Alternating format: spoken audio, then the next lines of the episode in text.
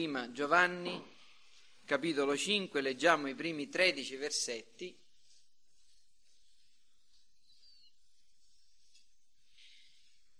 Chiunque crede che Gesù è il Cristo è nato da Dio e chiunque ama colui che ha generato, ama anche chi è stato da lui generato.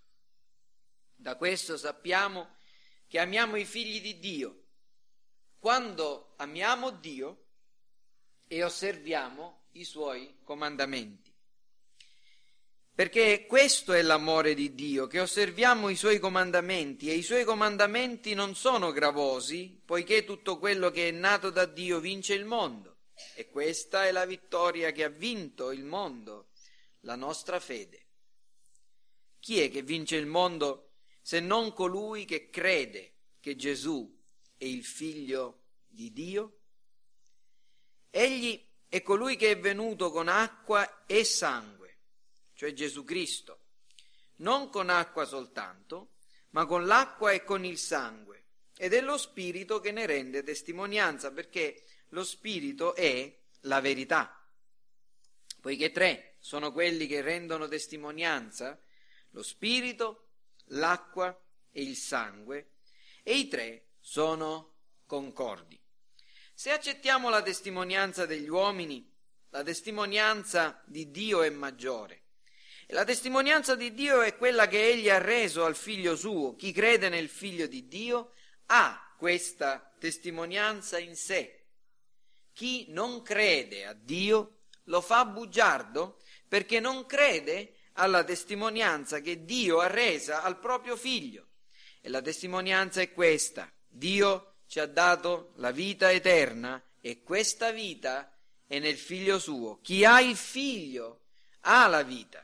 Chi non ha il figlio di Dio non ha la vita.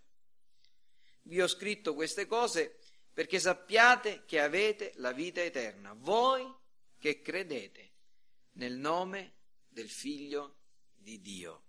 Amen. Stiamo trattando in,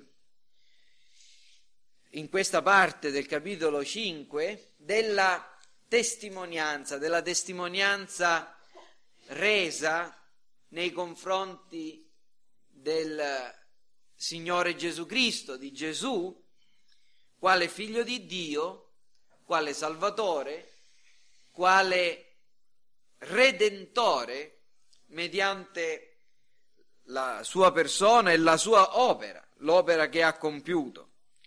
Quindi parliamo in particolare in questa parte, dal versetto 6 fino al versetto 12 in particolare, della testimonianza, questo è il tema di questa parte, e stabilire se una certa notizia che noi abbiamo udita o una certa informazione sia vera o falsa può essere un divertente passatempo o una cosa molto seria?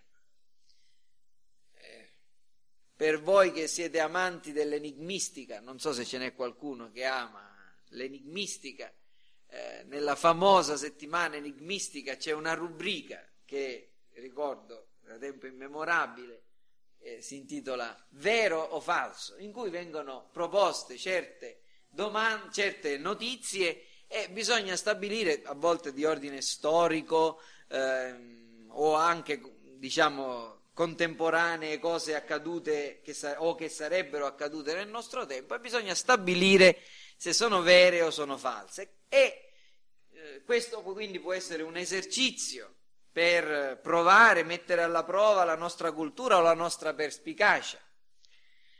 Se poi stabilire se è vero o falso si tratta di, di farlo in un quiz televisivo, così di moda, oggi, ecco, servirà a guadagnare qualche migliaio di euro.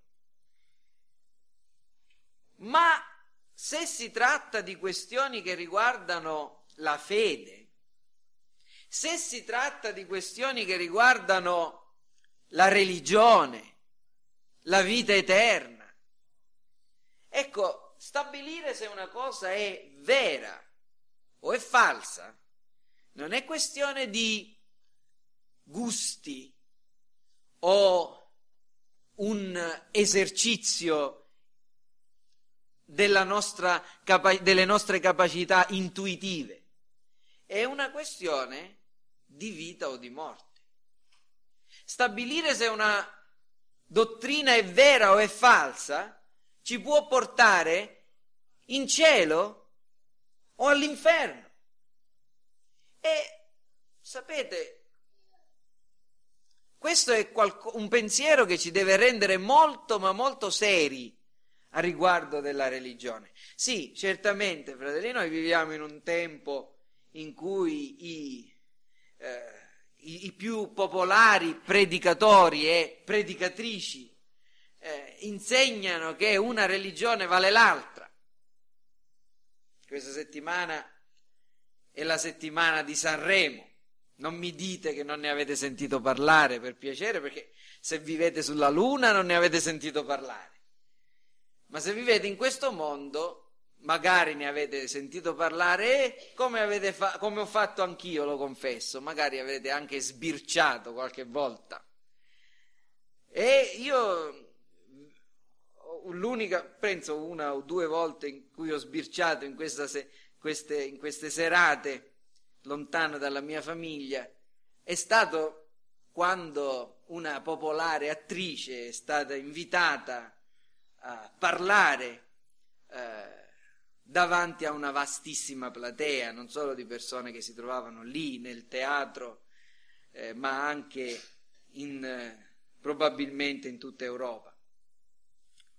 E questo, quello che ho potuto sopportare di quella, perché poi a un certo punto ho lasciato perdere e sono andato a dormire, quello che ho potuto sopportare fino a quando ho potuto ascoltare, mi sono reso conto che davvero queste persone sono i moderni predicatori della, delle più grandi menzogne che il diavolo sta cercando di far credere ed affermare, non solo far credere, ma proprio affermare nella coscienza del popolo, della gente.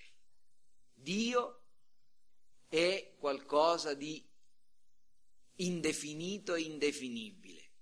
Qualunque Dio e qualunque religione può andare bene. L'importante è pregare, l'importante è essere inseriti, cito testualmente, in una rete d'amore cosmico.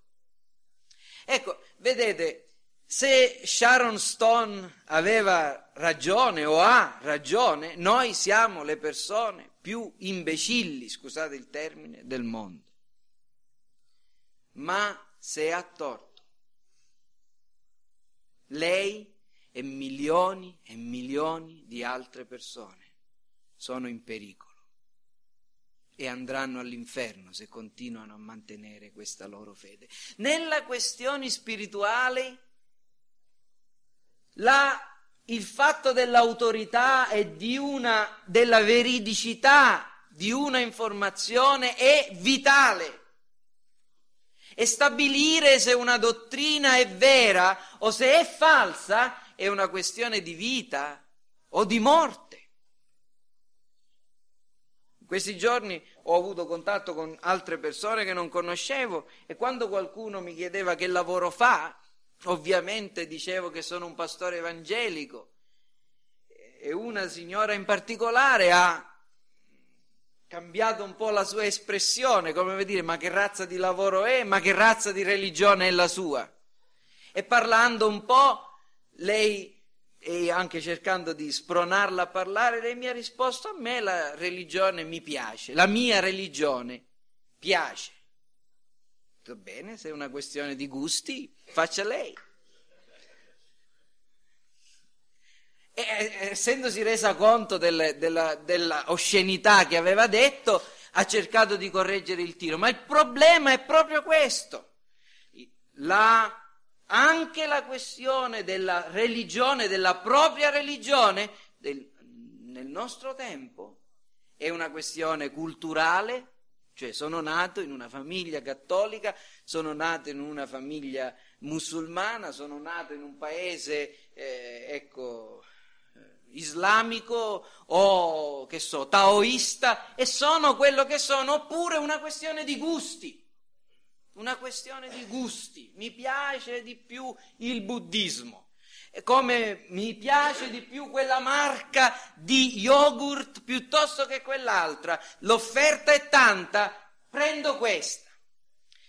Ascoltate, la religione non è né una questione di gusti né una questione di cultura, perché per definizione la verità non può essere molteplice, è una è una sola. E per credere a qualcosa dobbiamo essere certi della fonte. Quando qualcuno vi dice qualcosa e, e richiede la vostra attenzione, la vostra fiducia, voi farete sempre bene a chiedere chi te lo ha detto, come lo hai saputo. Perché determinare la fonte è indispensabile. Sentite nei processi di mafia, in questi eh, che si tengono abbondantemente nostri, nel nostro paese, Determinare se un certo pentito, cioè una certa persona che sta parlando, è credibile o meno, significa stabilire se persone devono andare in galera o no. E se quella persona si scopre che non è credibile perché ha miscelato alcune verità con alcune grosse menzogne, tutta la sua deposizione viene invalidata. La questione della fonte, della sorgente dell'informazione è indispensabile e importantissima. E allora, noi qui abbiamo una testimonianza. Gesù Cristo è il figlio di Dio. Ma perché mai dovremmo credere che Gesù Cristo è il figlio di Dio? Perché lo devo credere? Perché e come io posso essere certo che questa è la verità e che Gesù Cristo non era invece un, un, uomo come tutti gli altri, magari un uomo più intelligente degli altri, ma niente più che un uomo? Perché dovrei credere che Gesù Cristo è il figlio di Dio? E cosa comporta questo? Il crederlo o il non crederlo? C'è la questione della testimonianza. Abbiamo visto che ci sono tre testimoni che affermano che Gesù Cristo è il figlio di Dio, lo spirito, l'acqua e il sangue, ma questa mattina noi vogliamo considerare un testimone ancora o praticamente il testimone assolutamente autorevole che ci impone di poggiare tutta la nostra vita e tutta la nostra fede sul fatto che Gesù Cristo è il figlio di Dio ed è il Salvatore.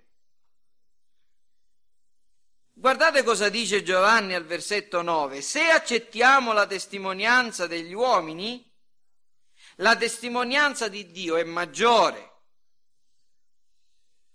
Cosa sta dicendo Giovanni? Giovanni sta dicendo noi generalmente quando dobbiamo accertare una verità ci poggiamo su quello che dicono gli uomini. E se una persona, un'altra persona e un'altra persona, due o tre testimoni affermano la stessa cosa, noi accettiamo questa testimonianza. Anche se c'è qualcosa che va contro di noi, vi sarà capitato no? di essere in una certa discussione, eh, trovarvi in una certa discussione e poi voi affermate qualcosa e, qualcuno vi dice tu hai detto questo. E voi dite no, no, io non ho detto questa parola. E chiedete a una persona, l'ho detto? E quello dice sì. L'ho detto? Sì. L'ho detto? Sì. Anche se è contro di voi, davanti a due o tre testimoni, dovete dire va bene, allora l'ho detto. Cioè noi accettiamo la testimonianza degli uomini, pur sapendo che gli uomini sono fallibili e molte volte addirittura ingannano. E qui Giovanni sta dicendo, se noi accettiamo la testimonianza degli uomini, cioè se attribuiamo valore a quello che più uomini dicono, ah, qui c'è un testimone che è più grande di qualunque uomo. Ed egli stesso testimonia in favore di Gesù, Cristo, che egli è il figlio di Dio. Chi è questo testimone? Questo testimone è Dio stesso, è Dio Padre. Ma come possiamo essere certi che Gesù Cristo è il figlio di Dio? Tu mi stai invitando a credere che Gesù Cristo è il figlio di Dio, perché mai dovrei crederlo? Beh, ci sono stati degli uomini che l'hanno detto. Bene, c'è Dio che ha detto che Gesù Cristo è il figlio di Dio. Ed è un testimone ancora più autorevole. Ascoltami, se Dio l'ha detto, lo devi credere. Se Dio l'ha detto, lo devi credere. E questa mattina questo è un semplice messaggio, ma vi voglio mostrare qual è la testimonianza che Dio ha reso intorno al suo figlio, che rende necessario indispensabile credere che Gesù Cristo è il figlio di Dio. E la prima cosa che voglio farvi notare è che Dio ha esplicitamente, con la sua stessa voce, testimoniato e affermato che Gesù Cristo è il suo figlio. Al suo battesimo, nel giorno in cui Gesù entrò pubblicamente nella, nel ministero all'età di circa 30 anni, egli andò presso il, il, fiume Giordano a farsi battezzare da un suo cugino che si chiamava Giovanni il Battista, chiamato il Battista o il battezzatore, che letteralmente significa l'immersore. Giovanni l'immersore, perché battezzava o immergeva le persone che andava perché lui predicava un battesimo ravvedime, del, di ravvedimento per la remissione dei peccati e gli diceva lasciate i vostri peccati, abbandonateli e venite qui eh, testimoniando pubblicamente mediante questa immersione che siete morti alla vostra vecchia vita e che risuscitate a una nuova vita, che cambiate vita. E a un certo punto arriva da lui Gesù, che egli conosceva bene che egli sapeva le circostanze miracolose che l'avevano portato alla nascita. Certamente suo padre, sua madre gliene avevano parlato e lo Spirito stesso, lo Spirito Santo che lo aveva riempito prima ancora che nascesse, fin dal grembo di sua madre, certamente lo istruiva riguardo a chi fosse Gesù, Gesù di Nazareth. E quando Gesù va da lui, egli si meraviglia. E si meraviglia perché? Perché il battesimo che lui predicava era un battesimo di ravvedimento. E, Giovanni sapeva benissimo che Gesù non aveva bisogno di ravvedersi di alcunché perché era, egli stesso non era degno di sciogliere i suoi calzari. Ma facendo opposizione, Gesù rispose, leggo dal Vangelo di Matteo al capitolo 3, il versetto 15, sia così ora, poiché conviene che noi adempiamo in questo modo ad ogni giustizia. Allora Giovanni lo lasciò fare. Gesù appena fu battezzato salì fuori dall'acqua ed ecco i cieli si aprirono ed egli vide lo Spirito di Dio scendere come una colomba e venire su di lui. Ed ecco una voce dal cielo che disse, questo è il mio diletto figlio nel quale mi sono compiaciuto. Dio, Padre, testimonia probabilmente in questo caso a Giovanni soltanto che Gesù è il figlio di Dio.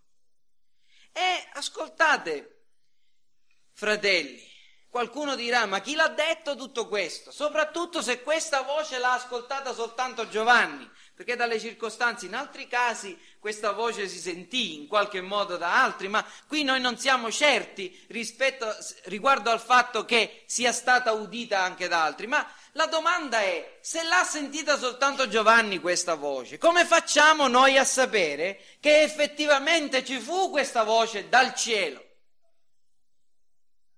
E la risposta è che anche in questo caso, voglio dire, nel caso in cui l'abbia sentita soltanto Giovanni, la, la testimonianza è credibile perché Giovanni è una persona che per amore di Dio e di Gesù Cristo ha perso la testa, nel senso che è stato decapitato.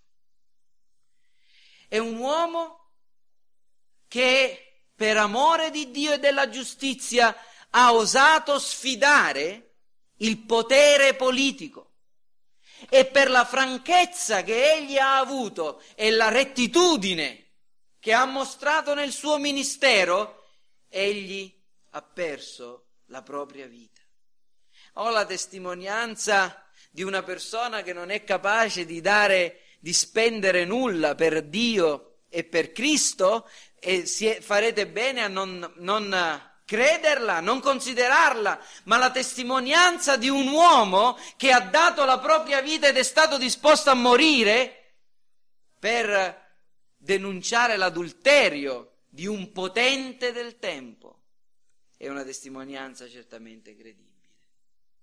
Dio ha testimoniato riguardo al suo figlio, non soltanto una, in un'altra occasione Dio stesso ha testimoniato riguardo a Gesù che egli è il suo figlio. E sapete che mi riferisco all'occasione della sua trasfigurazione. Gesù prese tre suoi discepoli diletti, Giacomo, Pietro, Giacomo e Giovanni, e li portò con sé su un monte. E lì, dinanzi a loro, egli fu trasfigurato. E mentre, e quando egli è stato trasfigurato da Dio, ecco, il suo eh, vestito divenne bianco e mentre egli parlava ancora una nuvola luminosa li coprì, leggo da Matteo 17, 5, con la sua ombra ed ecco una voce dalla nuvola che diceva, questo è il mio figlio diletto, nel quale mi sono compiaciuto, ascoltatelo. E ma chi ci dice che questa cosa è vera? Anzitutto ce lo dicono tre uomini diversi. Pietro, Giacomo e Giovanni. E che uomini sono questi?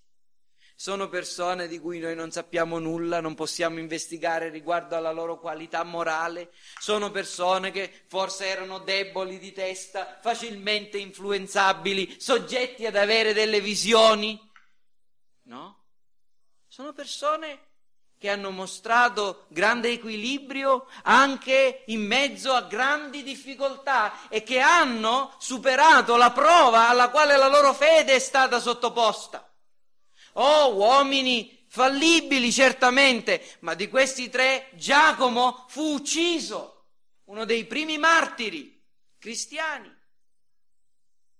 Pietro, sebbene ha avuto i suoi momenti di debolezza, si mostrò valoroso per la verità ed egli adempì fino alla fine il suo corso di fedeltà a Dio secondo la parola di Gesù, che quando sarebbe stato vecchio qualcuno lo avrebbe cinto e l'avrebbe portato dove lui non voleva andare. Ecco, la tradizione ci racconta che Pietro venne, morì martire. Si dice a Roma, si dice, uh, si dice a, a, inchiodato in una croce a testa in giù. Noi non sappiamo dove e come, ma certamente quello che Gesù gli aveva preannunciato si verificò. E Pietro nelle sue epistole parla di questa voce che venne dalla magnifica gloria. E Giovanni, Giovanni è l'uomo del quale stiamo leggendo gli scritti, un uomo integro, fedele, un uomo che fino alla fine della sua vita rimase fedele a Cristo e quando era ormai vecchio venne deportato nell'isola di Patmos per la testimonianza del Vangelo. Questi tre sono quelli che ci dicono che udirono una voce dal cielo da parte di Dio Padre che attestava a proposito di Gesù. Questo è il mio diletto figliuolo nel quale mi sono compiaciuto. Ascoltatelo. Dio stesso testimonia. E in un'altra occasione Dio testimoniò direttamente. Vi ricorderete durante il discorso di Gesù ai greci, questa volta ancora più pubblicamente. Leggiamo in Giovanni capitolo eh, 12, Giovanni capitolo 12, versetti 37.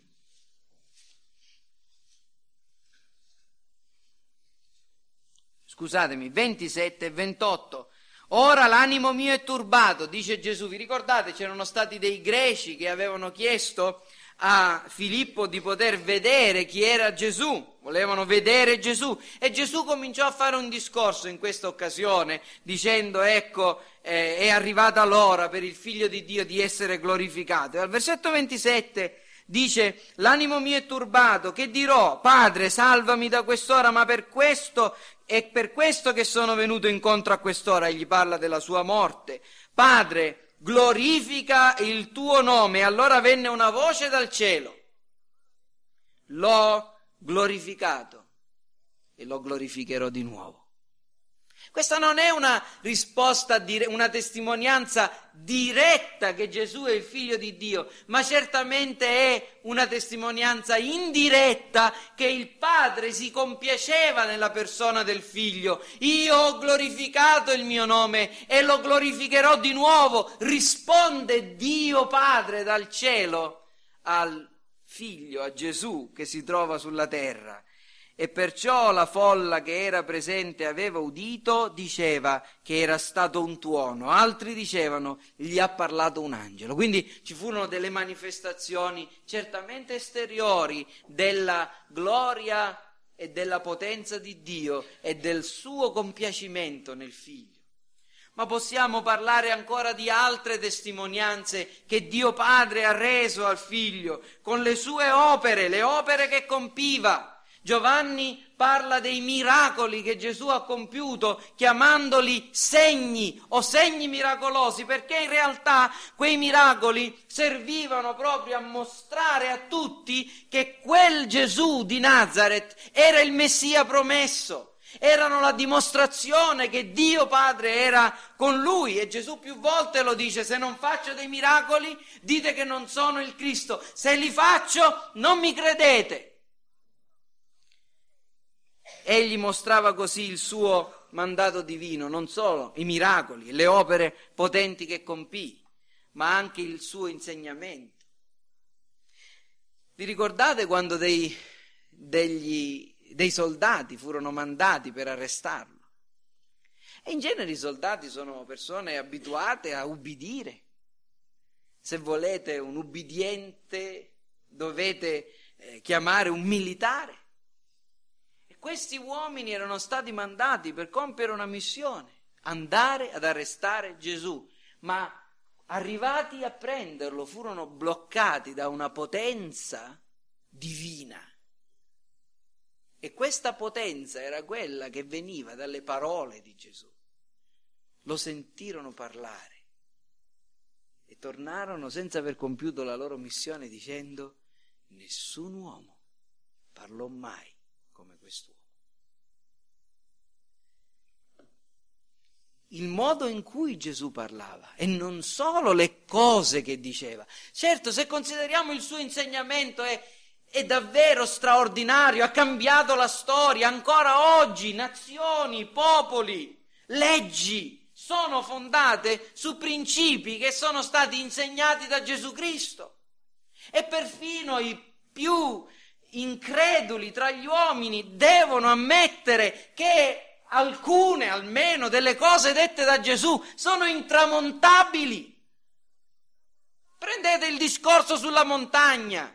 Matteo 5, 6 e 7. C'è stato mai qualche filosofo? C'è mai stato qualche oratore capace di esprimere delle verità, dei concetti così profondi in, in, in quel modo?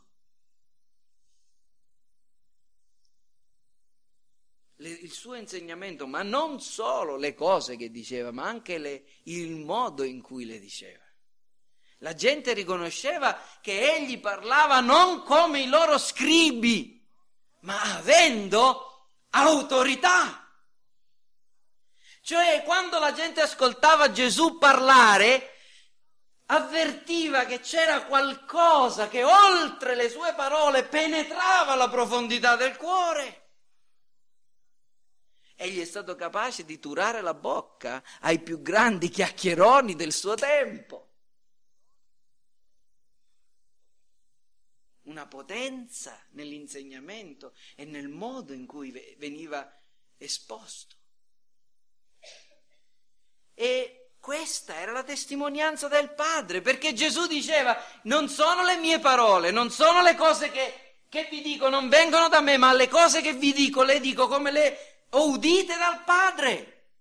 Questo era un altro modo in cui il Padre testimoniava e ha testimoniato del Figlio, ma ci sono altre testimonianze di Dio Padre, molto importanti. Leggete il Vangelo di Matteo e lungo la, il corso della vita di Gesù troverete questo ritornello. Or questo avvenne perché si adempisse questa profezia, come è stato detto che cioè, praticamente la vita di Gesù è stata l'adempimento di quello che Dio aveva preannunciato, a volte anche molti secoli prima.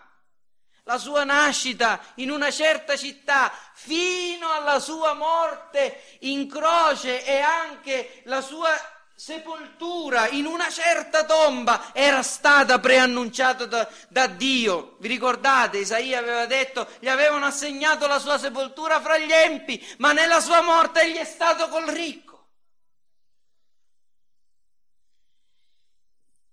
Dio ha mostrato quella persona, Gesù di Nazareth, era colui del quale si parlava nell'Antico Testamento, nell'adempimento delle, delle profezie, ma c'è un'ultima e grande testimonianza che Dio ha reso riguardo al suo figlio, la sua esaltazione, la sua risurrezione, la sua ascensione.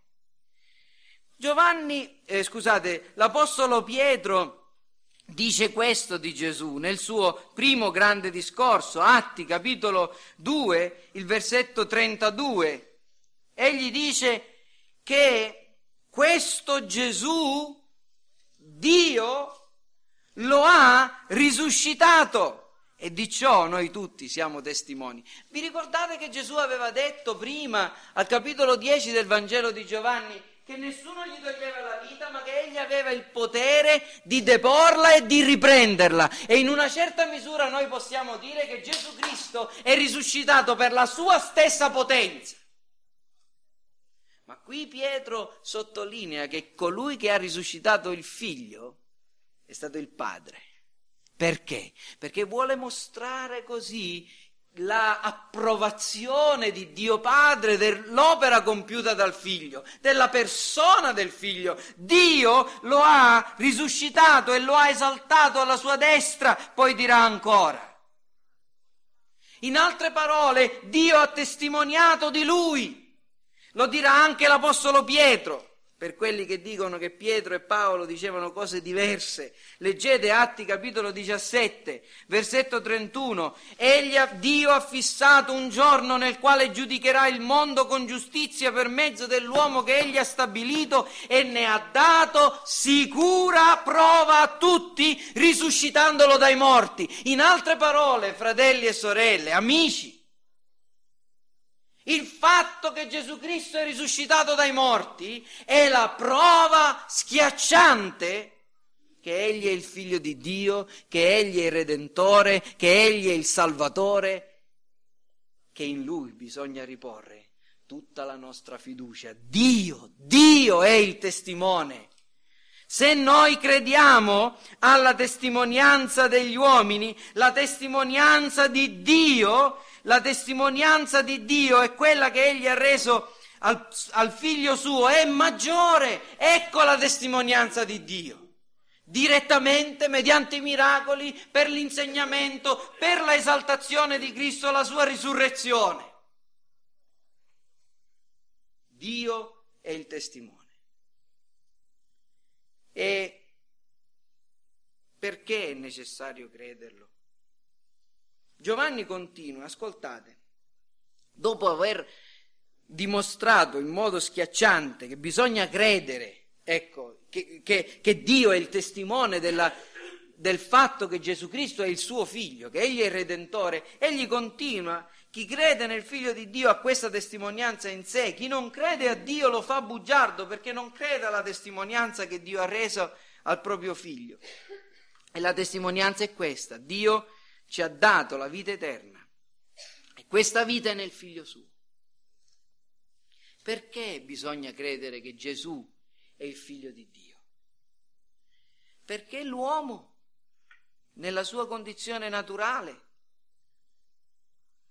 è privo della vita, è perduto, è senza speranza, è morto nei falli e nei peccati. Ciascuno di noi, per natura, è un figlio d'ira. Giovanni dice, Dio ci ha data la vita eterna e questa vita è nel figlio suo. Cosa significa questo? Se non il semplice fatto che noi eravamo privi della vita, privi della vita eterna.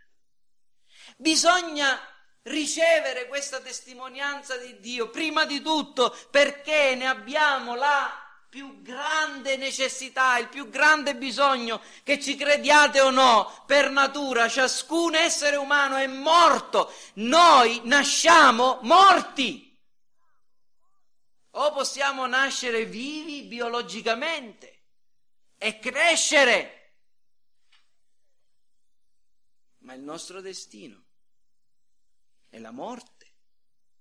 Ed è la morte eterna se non avviene qualcosa nel corso della nostra vita biologica. Giustamente qualcuno ha detto che chi nasce una volta sola muore due volte, ma chi nasce due volte muore una volta sola. E vi spiego subito l'enigma. Chi non nasce di nuovo morirà fisicamente ed eternamente all'inferno. Chi nasce due volte, cioè fisicamente e di nuovo, anche se muore una volta fisicamente, vivrà per sempre nell'eternità. Questo è il destino di ogni essere umano. Non hai la vita. Nessuno di noi ha la vita. Ed è necessario credere prima di tutto perché la vita è nel figlio di Dio colui che Egli ci ha dato, è il modo in cui noi possiamo ricevere questa vita, è quello stabilito da Dio. Dio ha stabilito che la salvezza si ottenga mediante la fede, la fede soltanto e non in un altro modo. Il dono di Dio non è per tutti, il dono di Dio non è per tutti, il dono della vita eterna è solo per chi crede solo per chi crede. Chi crede nel figlio ha questa testimonianza in sé. Chi crede ha la vita. Chi crede ha la vita eterna. Chi ha il figlio ha la vita. E quindi il metodo, il modo che Dio ha stabilito per renderci partecipi della vita eterna, ciò che non avevamo, per darci ciò che ci manca. È la fede nel figlio di Dio. E chi è questo figlio di Dio? Colui del quale egli ha testimoniato, Gesù Cristo. Non un altro modo, non le opere personali, non le opere di altri. Vi meravigliate? Ma c'è ancora qualcuno che, può, che insegna che voi potete essere salvati per le opere di altri. Non è forse questo il principio del battesimo cattolico romano? E di tutti quelli che credono nella rigenerazione battesimale? Tu diventi un cristiano non per quello che Dio ha fatto, ma per il quello che sta facendo il sacerdote verso di te, quale ministro di Dio, per renderti un membro della famiglia di Dio. È l'opera di un altro, di un altro essere umano che ti salva. Ma noi non siamo salvati né per le nostre opere, né per le opere di altri esseri umani, né mediante i sacramenti, né mediante i nostri sforzi, niente di niente, solo la fede nel Figlio di Dio.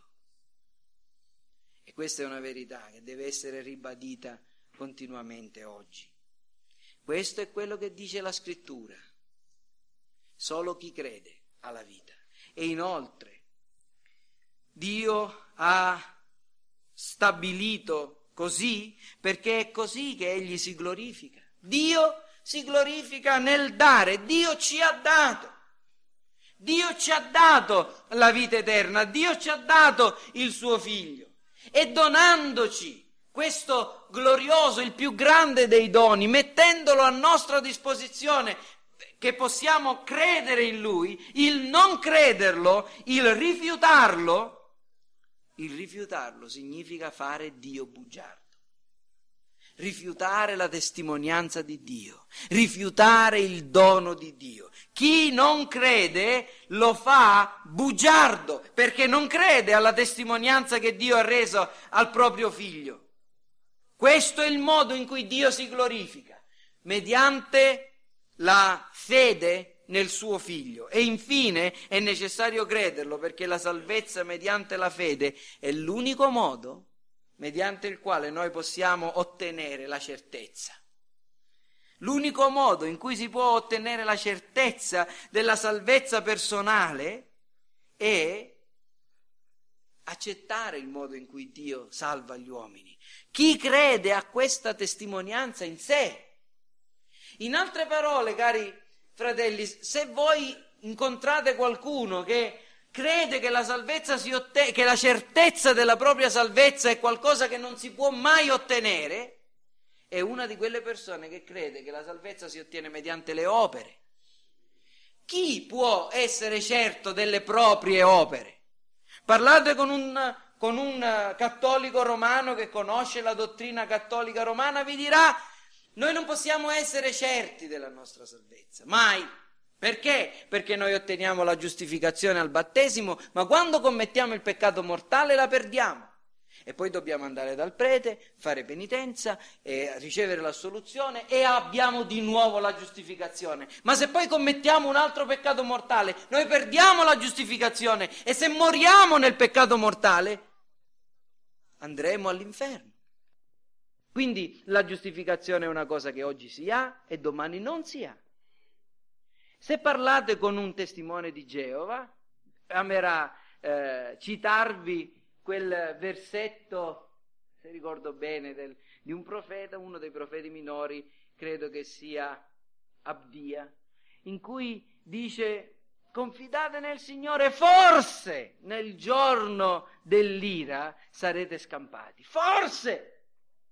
Ah, non potete avere mai la certezza della vostra salvezza se per essere salvati vi poggiate sulle vostre opere.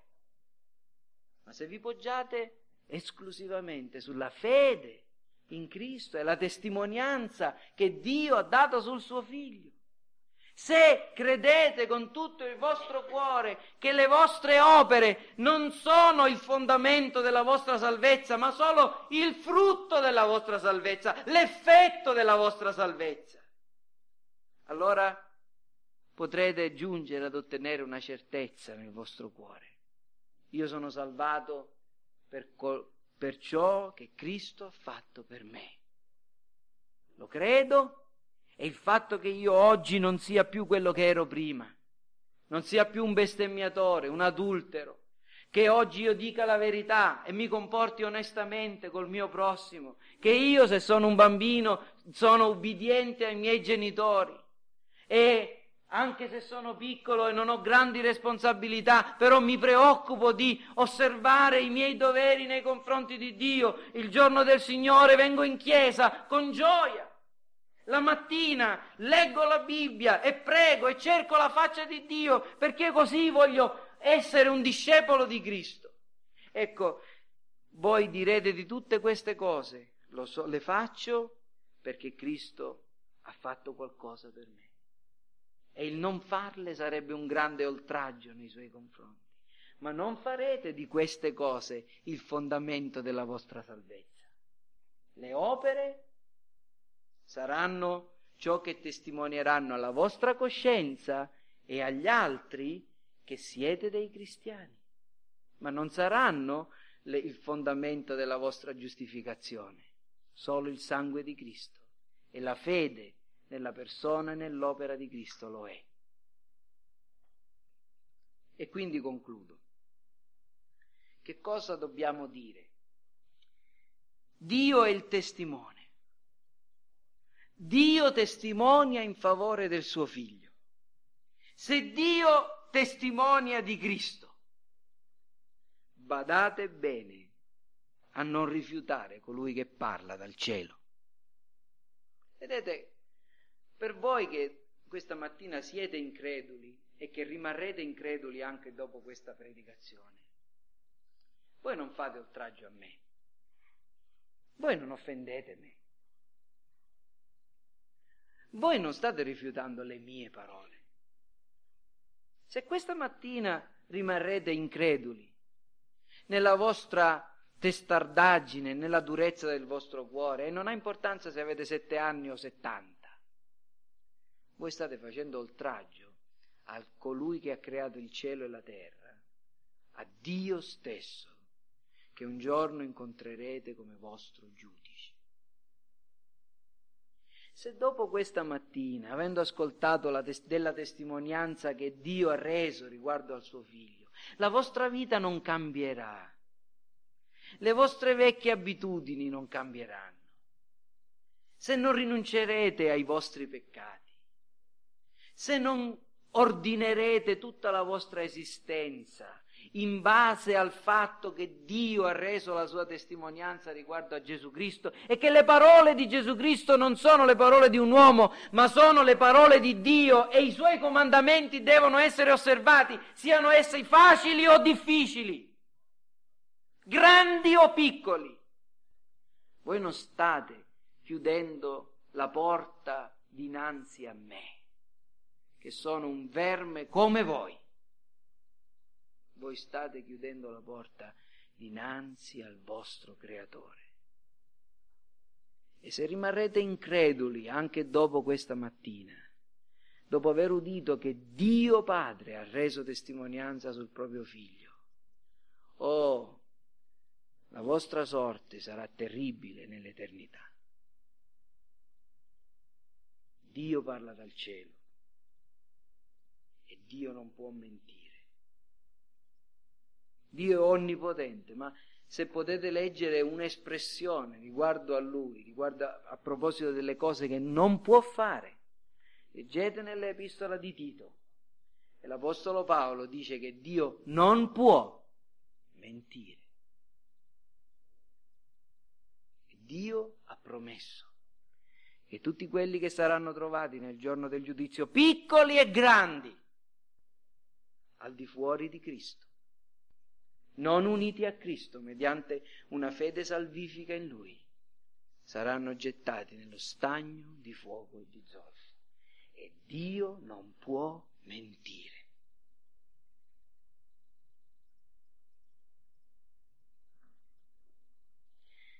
E poi voglio dire qualcosa a voi credenti. Se Dio Padre parla e testimonia così tanto riguardo al figlio. Non è il figlio la persona più amabile sulla quale noi dobbiamo concentrare tutta la nostra attenzione, tutti i nostri sentimenti.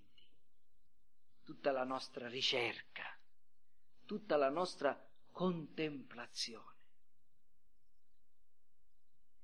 Mentre mi preparavo stamattina, preparavo il mio cuore dalla, dalla casa vicina, sentivo forse una radio che pronunciava le giaculatorie nei confronti di Maria, in cui viene chiamata porta del cielo, corredentrice e tutto il resto. Una contemplazione di Maria. Il padre parla del figlio. Nessuno conosce il figlio se non il padre, nessuno conosce il padre se non il figlio. Quando il figlio è sulla terra, il padre apre il cielo e parla di lui.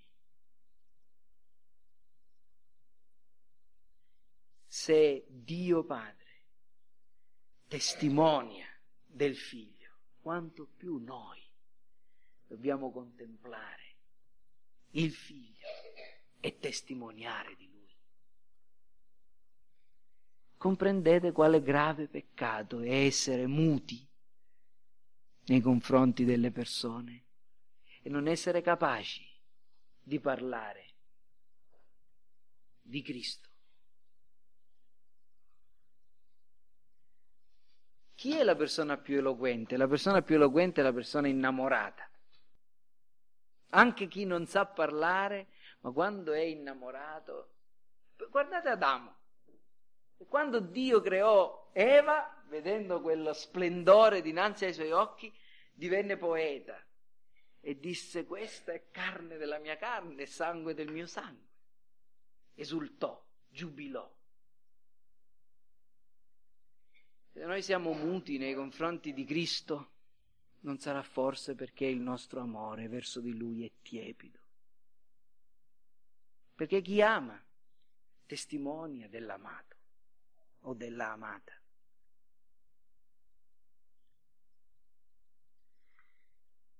Cristo è ammirabile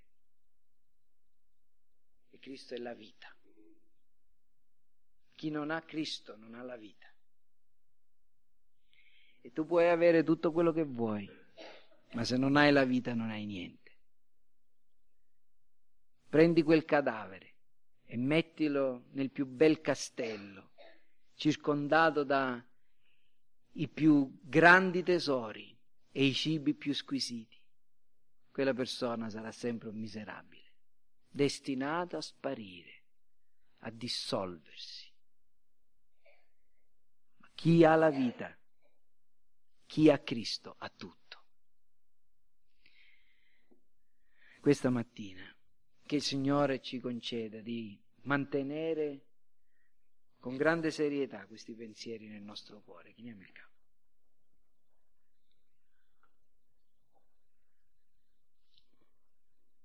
Padre Celeste, ti ringraziamo perché la tua testimonianza è credibile. E ti ringraziamo perché la tua testimonianza è stata creduta da molti in mezzo a noi. Ma in questo momento il nostro pensiero e la nostra mente va a coloro che noi non conosciamo, ma che tu conosci perfettamente, che non credono, e che rimangono nell'ostinazione del loro cuore, nella disubbidienza.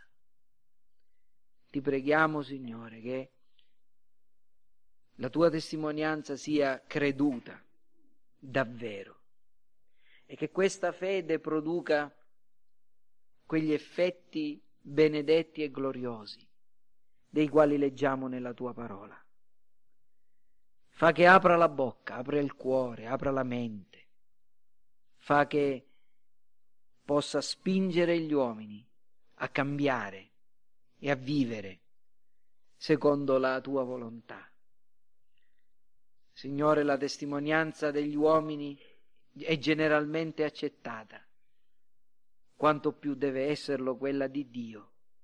E noi, oh Signore, questa mattina vogliamo confessare insieme ancora una volta che crediamo che Gesù è il figlio di Dio che Egli è il solo redentore degli eletti di Dio e che Gesù Cristo è la via, la verità e la vita e che nessuno viene al Padre se non per mezzo di Lui.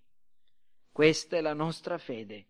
Concedici di tenerla viva e operante fino giorni, alla fine dei nostri giorni. Te lo chiediamo nel nome di Gesù. Amen.